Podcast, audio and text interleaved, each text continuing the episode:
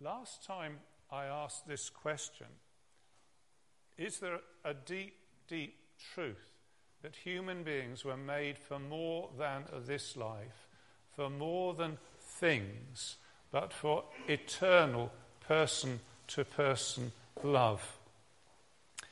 And I think the answer to that question is yes. That's what we were all made for.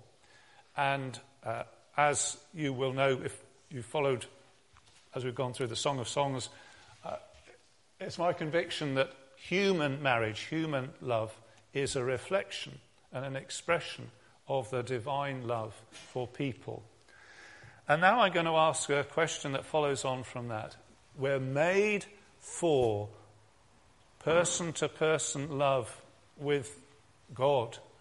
And now I ask this question and how many people have that opportunity and stupidly refuse to take it? That's what I'm asking today. How many people stupidly refuse that offer of love? Uh, perhaps because they're young and they say, Oh, I can't be bothered with this, I'm too young, life's too exciting. Or in growing up, they say, I've got um, lots of other things to discover. In being busy, I've married a wife, I've bought a cow, I've purchased a field, I haven't got time for anything else. In self centeredness, I'm okay, I don't need anything from heaven, I don't need anything outside myself. In distraction, oh, life's just too pressurized, I can't think of anything else or hear anything else. And then just in the daily grind, uh, the cares of this life, uh, the deceitfulness of riches, all this thing just to crowd out the offer which is made in love from the living God. How many people have that opportunity but stupidly refuse it? Perhaps they refuse it all at once. There's a crisis point, and they refuse it then. Or little by little, you just, no, maybe later, maybe later, and little by little, and the chance is gone. And today's passage is about a missed opportunity and what an opportunity it is. So let me just do my uh, little introduction that I've done each time. Uh, coming to the Song of Songs, if you haven't come with us before to this, it looks like a love song for human beings. Can it really be a love song for human beings? It begins, Let him kiss me with the kisses of his mouth. To think, wow, that's an interesting way to begin a book in the Bible. I thought the Bible was against sex, but no, apparently not. Is it rather embarrassing for a morning sermon? Well, I suppose uh, there's certain texts that you would, I found difficult to get somebody to read this morning. Anyway, there we go. Um, I think it's not embarrassing, but it is, it's beautiful. It's meant to be beautiful. How is it to be interpreted? Well, it uh, seems to me that the simplest interpretation is it's a, uh, an agricultural girl, works on a farm, uh, and she's marrying a guy who looks after sheep, uh, but she calls him her king, treats him like a, a, a King Solomon uh, and his bride, so it's a sort of royalty. Uh, she's his Meghan, Meghan Markle, and he's her Prince Harry, as it were. It's about human romance, but human romance is designed to be an expression of the divine love for his people. And then what use is it?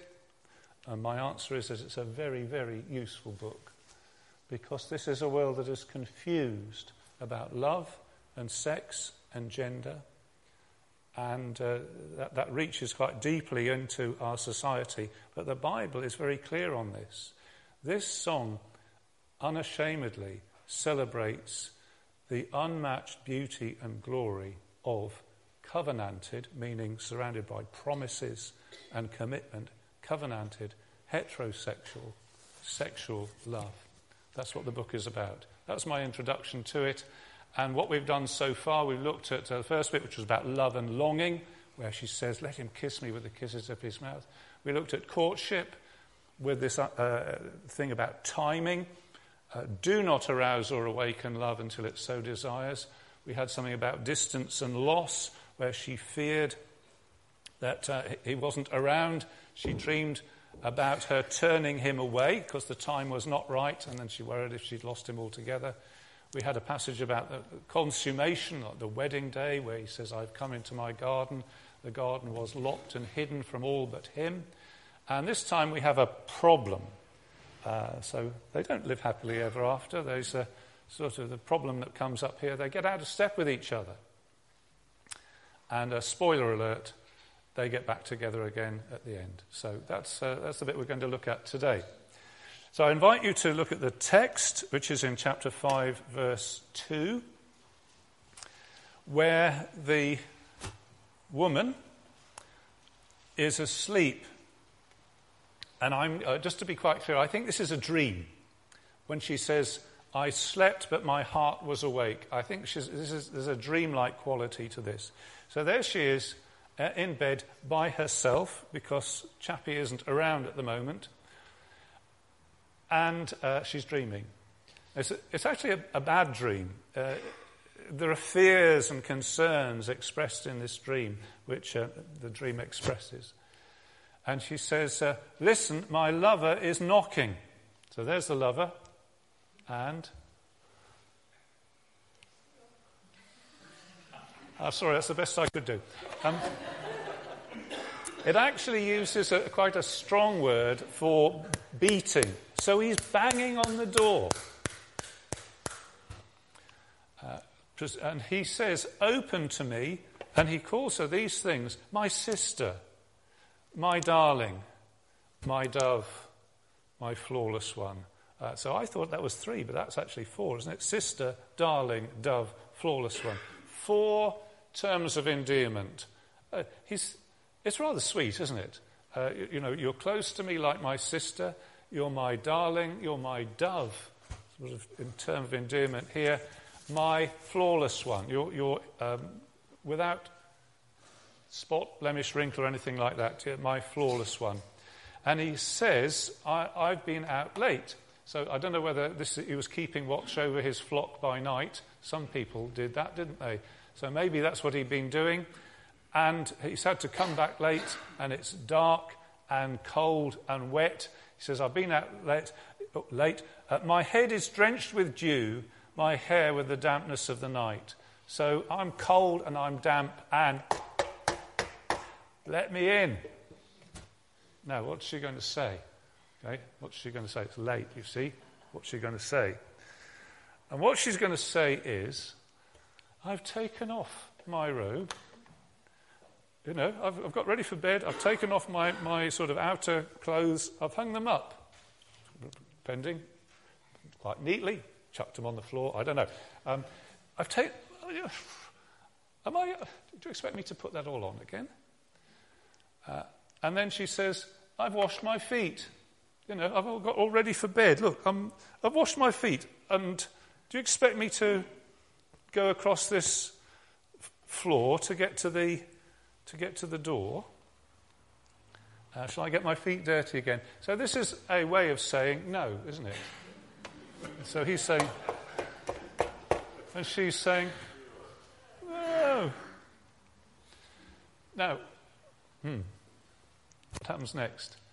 Uh, oh, uh, let's go back. No, yeah. So this is a little bit like what's happened before. You might remember in 2 verse 9 the lover who was likened to a gazelle bounded up and po- uh, uh, peeped through the window and said, Let's elope together. Uh, Arise, my darling, my beautiful one, come away. And she uh, wouldn't open. She, she said, It's not, it's not the right time. Uh, that business of do not arouse or awaken love until it so desires. It wasn't the right time. But she was worried about that, and she dreamed that she went out to look for him. But she was correct to send him away at that time, wasn't it? That she was correct to send him away first time. Time was not right. But this time is different. So if we've got it right, they're married. And uh, the reason that she doesn't open this time is not because the time isn't right, but because she's, it's inconvenient. And she's, oh, you know, I'm in bed now. She's lethargic. And she's apathetic. I can't be bothered. And uh, the delay, she said, oh, oh. Um, now, she will instantly regret this. She will instantly regret this. But that's where she's at at the moment.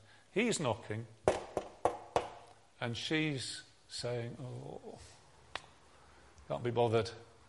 So let, us just stand back from the text for a little bit, and I'm just going to compare this with something in the New Testament.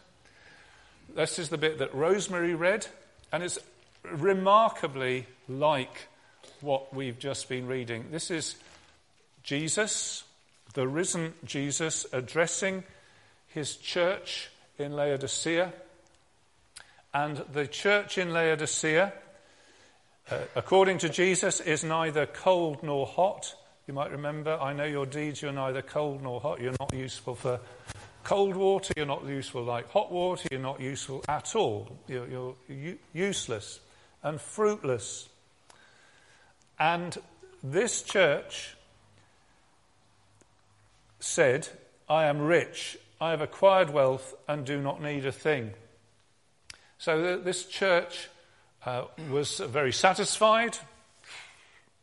We're rich, and we don't need a thing. So they, they were a people without needs. It's a very dangerous spiritual state to be in, actually. To think, I don't need God, don't need to pray, I don't need to hear, I don't need help, I don't need grace. Um, they say, I'm rich, I've acquired wealth, and I do, they do not need a thing. And the risen Jesus says to them, But you, you just don't realize that you actually are wretched, pitiful, poor, blind, and naked. You are wretched, pitiful, poor, blind, and naked. And the, the, the risen Jesus says, Why don't you get from me what I have got to offer you? I counsel you to buy from me gold refined in the fire so that you can become rich, and white clothes to wear so that you can cover your shameful nakedness, and salve to put on your eyes so that you can see. So the risen Jesus says, You know, I, I can give you what you need. You don't realize you need it. I'm telling you, you need it. Get real and ask me, and I can give you these things. And uh, he says, Those whom I love, I rebuke and discipline, so be zealous and repent. And then the bit that I'm thinking of, he says, Behold, I stand at the door and knock. If anyone hears my voice and opens the door, I will come in and eat with him and he with me.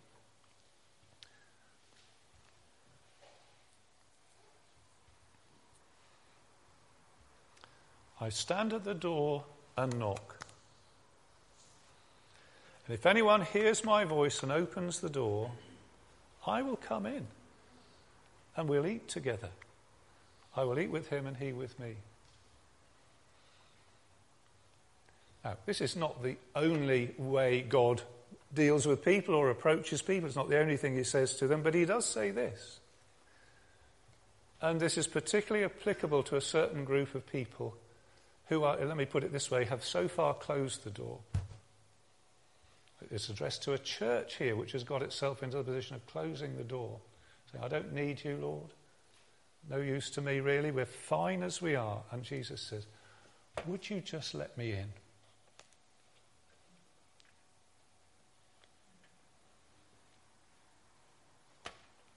I'm standing outside knocking. I have all the stuff you need if you would just open the door. Put, put down your defenses, put down your excuses, put down all the, the reasons that you said, oh, you know, I can't be bothered.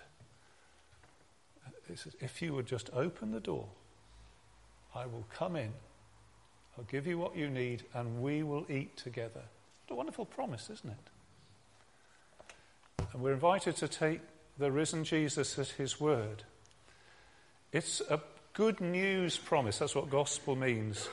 It says to people who have long resisted him, perhaps, or long been deaf to him, or for uh, just not opened up to him to, for him to say, Here's the opportunity. Open up. And I say, Don't turn over in bed and tell him to go away. Get up and let him in. Sometimes the gospel is put in an extremely simple form that anybody can understand. This is it here this morning. He's there, knocking. Would you say to him, Come on in? My home is yours. Every bit of my life you have access to. I don't want to keep you outside any longer. Let's come back to the, the text.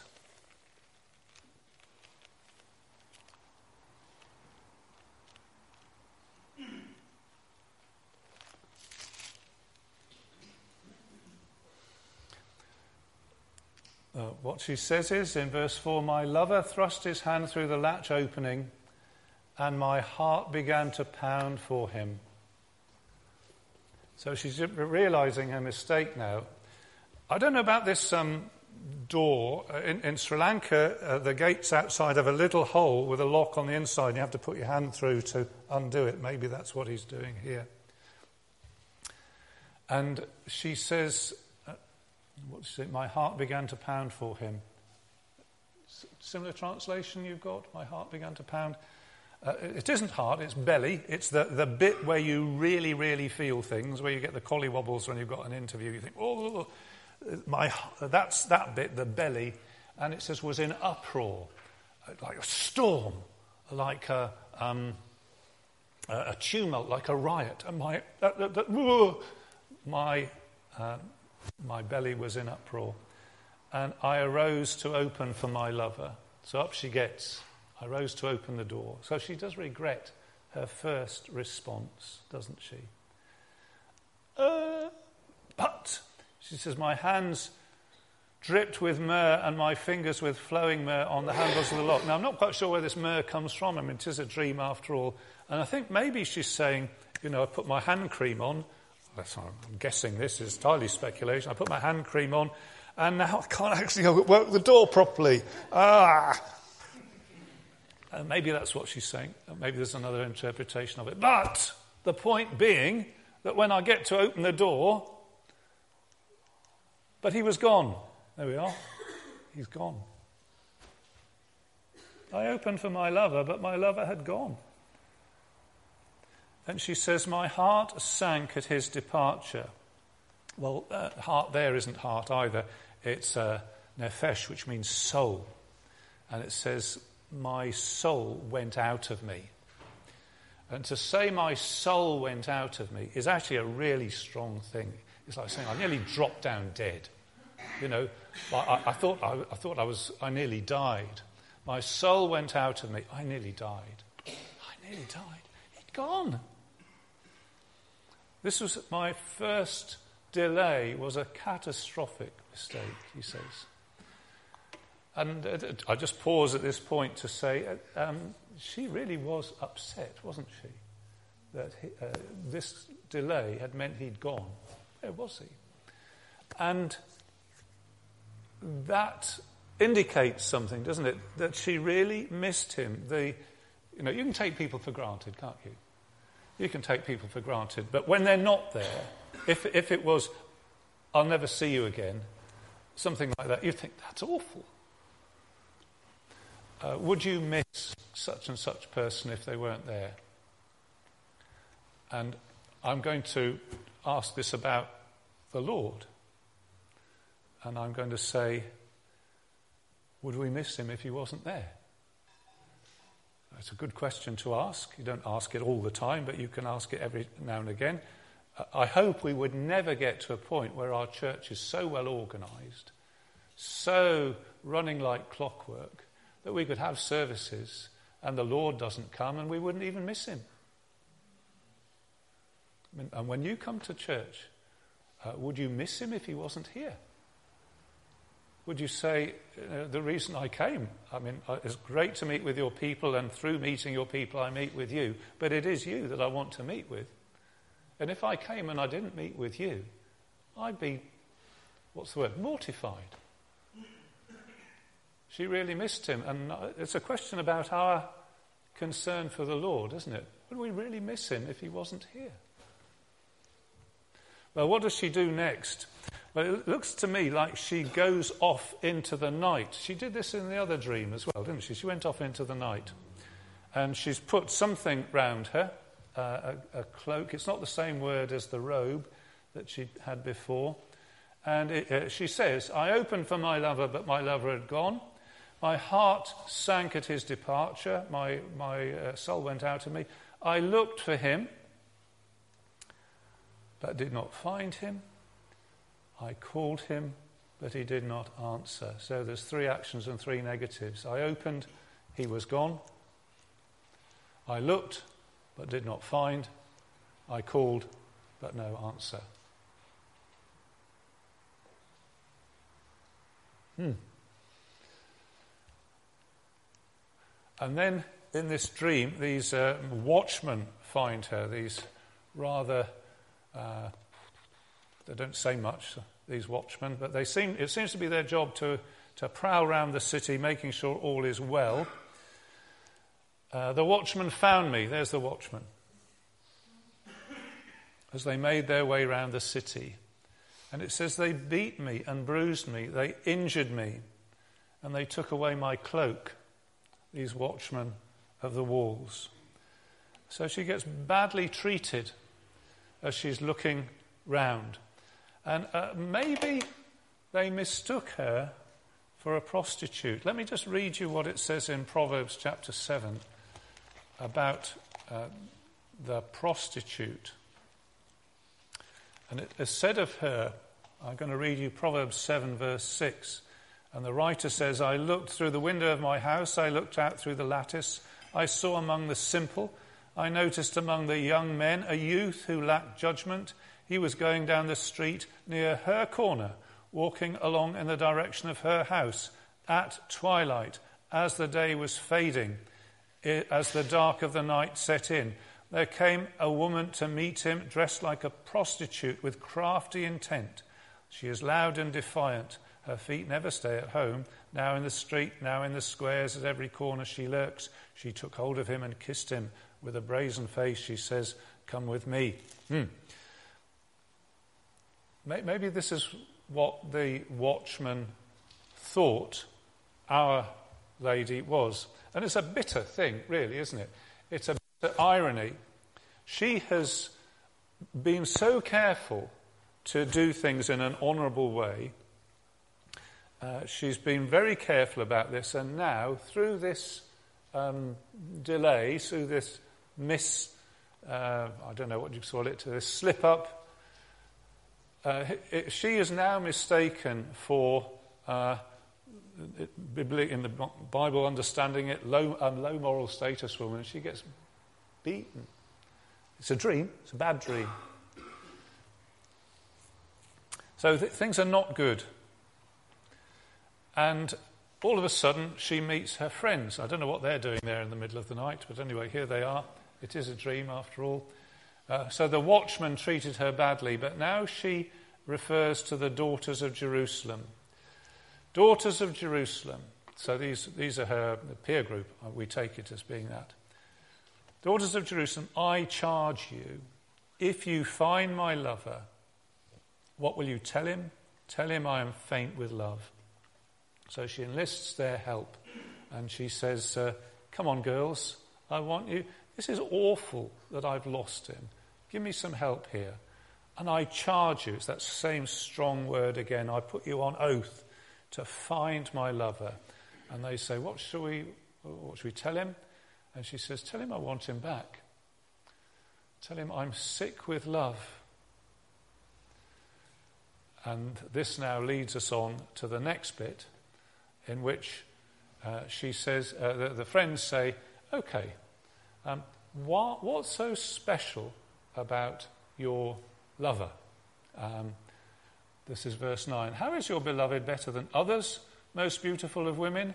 How is your beloved better than others that you charge us so? So that leads us on to the next section. So we've had this, um, this mishandling of the situation where he knocked and the awfulness of losing him and the, the, bitter, the bitterness of it. And now we're off to try and find him. Okay? And this is the opportunity for her to say, why is worth finding. And I just pause to say, what a, a regret there was to turn away the lover of the soul. And uh, before we leave that section, I just want to make that point again. You get an Old Testament, New Testament. In the Old Testament, uh, Isaiah uh, has these words from the Lord All day long I have held out my hands to an obstinate people. It's not knocking, uh, but it's holding out hands. All day long I have held out my hands to an obstinate people. The Apostle Paul quotes that in the New Testament. And before I leave it, uh, I, I'll just say the point again. God is very patient. He is extremely patient. He's patient with me, and I, I'm sure He's patient with you too. But His patience is not infinite. Sometimes we say He's got infinite patience, but we don't really mean that. God won't put up with delay and procrastination and uh, refusal forever. There comes a point when he says, Okay, you said you're not going to have me, that's it. I'm off. There's a window of opportunity, and the window closes. It might be at our deathbed. Actually, it might be before that, because if we end up with dementia or so and so, there won't be much that gets through to us before the, uh, in a period before the deathbed. The window will have closed. But before that window closes, don't you be one of the obstinate people. And he's held out his hands to you all day long, day after day. And you said, no, no, no, no, not yet. Uh, no, well, sort of. And you've never actually said, yeah, absolutely, no conditions. Don't be the obstinate, don't let the obstinate one be you. Okay, let's move on to the, uh, to the young man. So I've got the picture, which is the counterpart of the young lady that we had last time, and uh, I'll just go through his description. So they say, Oh, what's he like, this uh, chap of yours? I don't know whether they're saying so that we can recognize him. Uh, so she says, Okay, I want you to look for somebody whose coloration is as follows. Verse 10 He's radiant and ruddy outstanding among 10,000. I'm not sure that we would find somebody being radiant and red uh, a particularly beautiful um, description. Uh, but perhaps what she means is he's glowing with health, radiant skin, and um, so on. Then we're told about his head. His head is the purest gold. So, girls, look out for somebody who's got a pure gold head. That's the one we're looking for. I think it's, it's poetic, isn't it? Um, his, his, head is of pure gold. And uh, we're told about his hair. So it's wavy and black. His hair is wavy and black as a raven. So uh, blackness being um, an attractive hair colour. So as I look around, some people have got black hair, some people haven't, some people haven't even got hair. But, uh, um, But anyway, uh, uh, as, uh, as, uh, as she, she sees uh, uh, having black hair is, is an attractive thing, she says, well, he's absolutely that.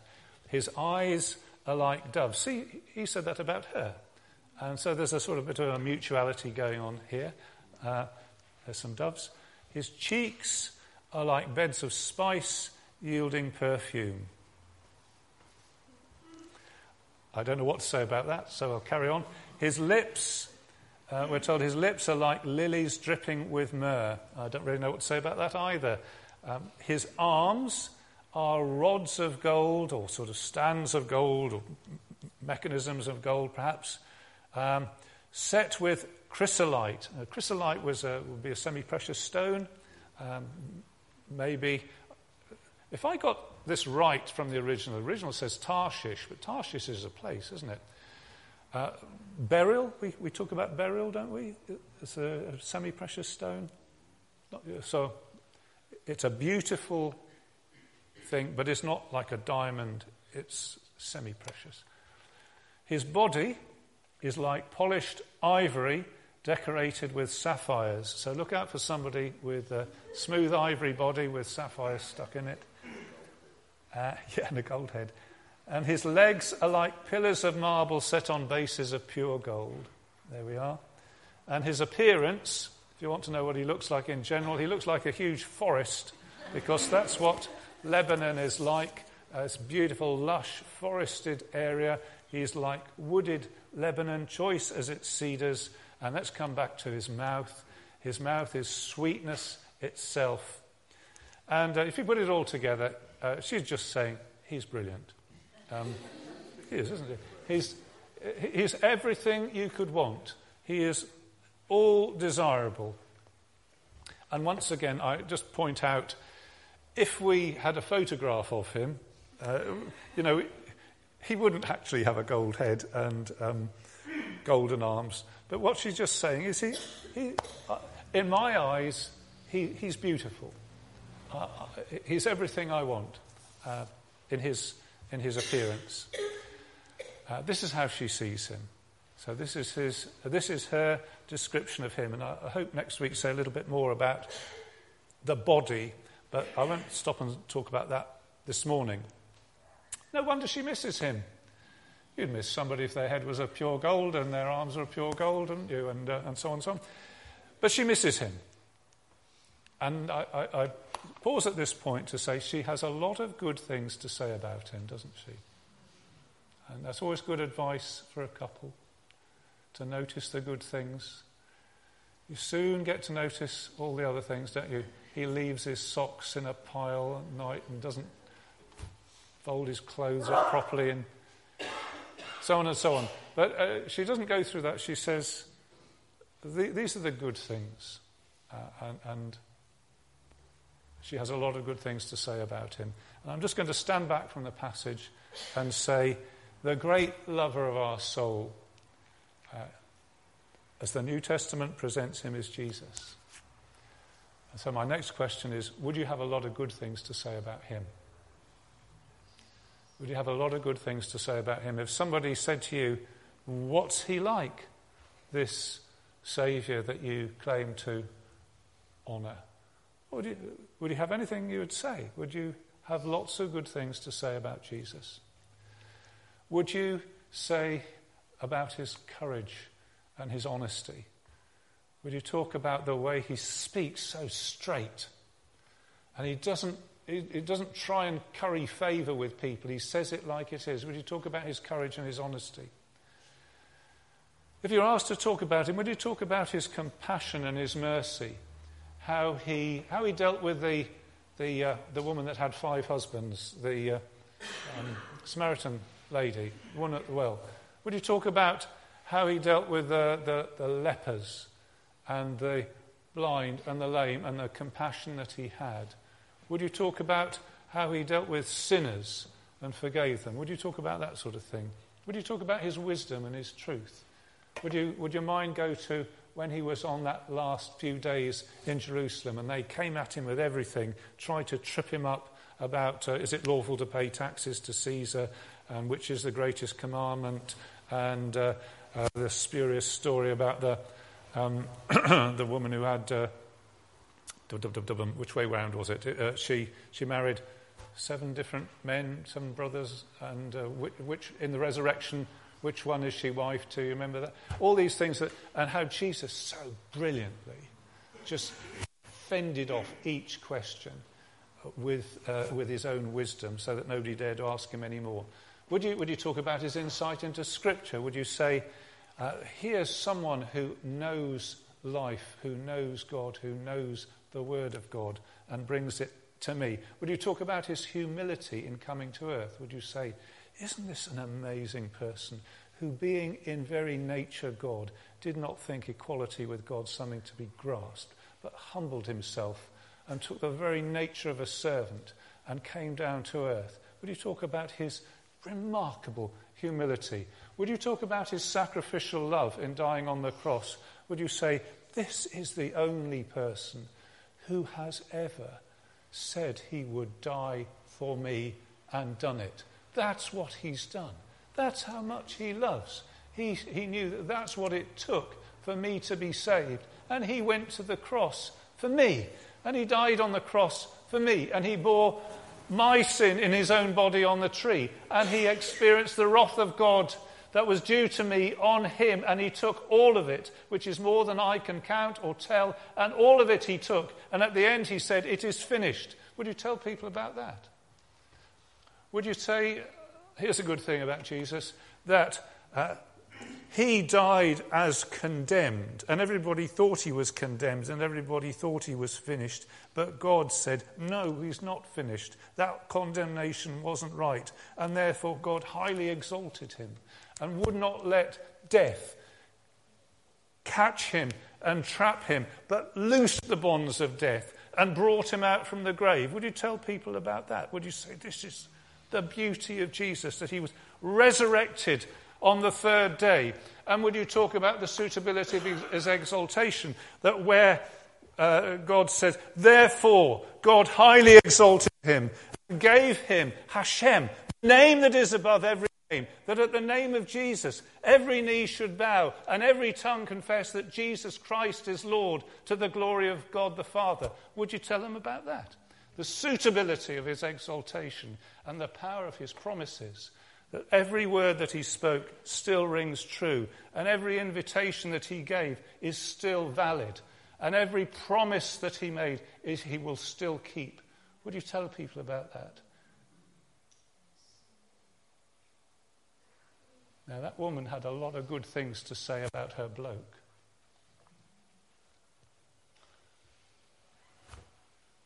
We've got an awful lot of good things to say about our Saviour, haven't we? wouldn't we say, if this lady said he's outstanding among 10,000, we'd say our Saviour's better than that. And when, uh, when this lady said he's all desirability, he's everything you could want, would we say, actually, Jesus is better than that? Hmm.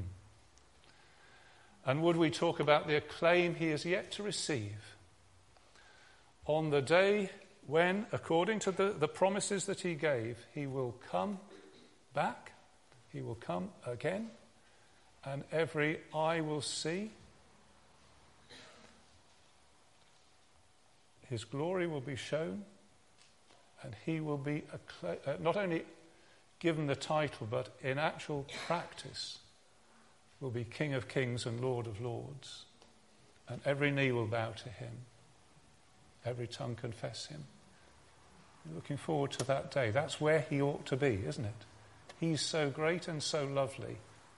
That's the acclaim he deserves. He doesn't yet have it, but he will one day. Well, the friends wonder how it all ended up. Where has your lover gone? And 6 verse 2, I think the storm is over. She says, It's okay. Know where he is. Everything's back to normal. My lover has gone down to his garden, to the beds of spices, to browse in the gardens, to gather lilies, and we're back together. Yeah. I am my lover's, my lover is mine, and he browses among the lilies. I don't know why he wants to browse among lilies, but anyway, that's what he does. Uh, we're together. That's the important thing. I am his, he is mine. He brought me to his banqueting house, and his banner over me was love. It's one of the things. We're, we're together. All is well. All is well.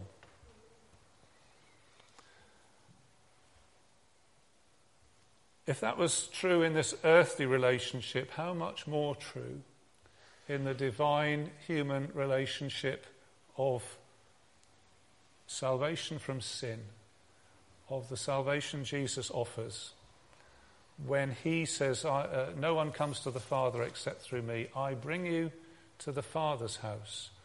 I bring you to the throne of God. I bring you home. If you're in my hands, says Jesus, nothing, no one can pluck you out of my hand. Nothing can separate us from the love of God which is in Christ Jesus our Lord. Neither whatever it says, height nor depth, things future nor things past, nor anything else in all creation can separate us. We're together. Nothing can break it. The song says, It is well with my soul. It's okay. Though Satan should buffet and trial should come, let this blessed assurance control that Christ has regarded my helpless estate. Does it say, It is well? It is well with my soul. And I think if you can say that,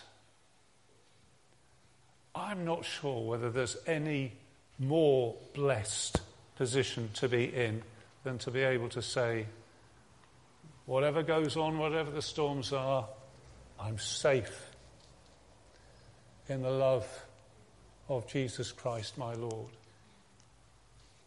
Mm.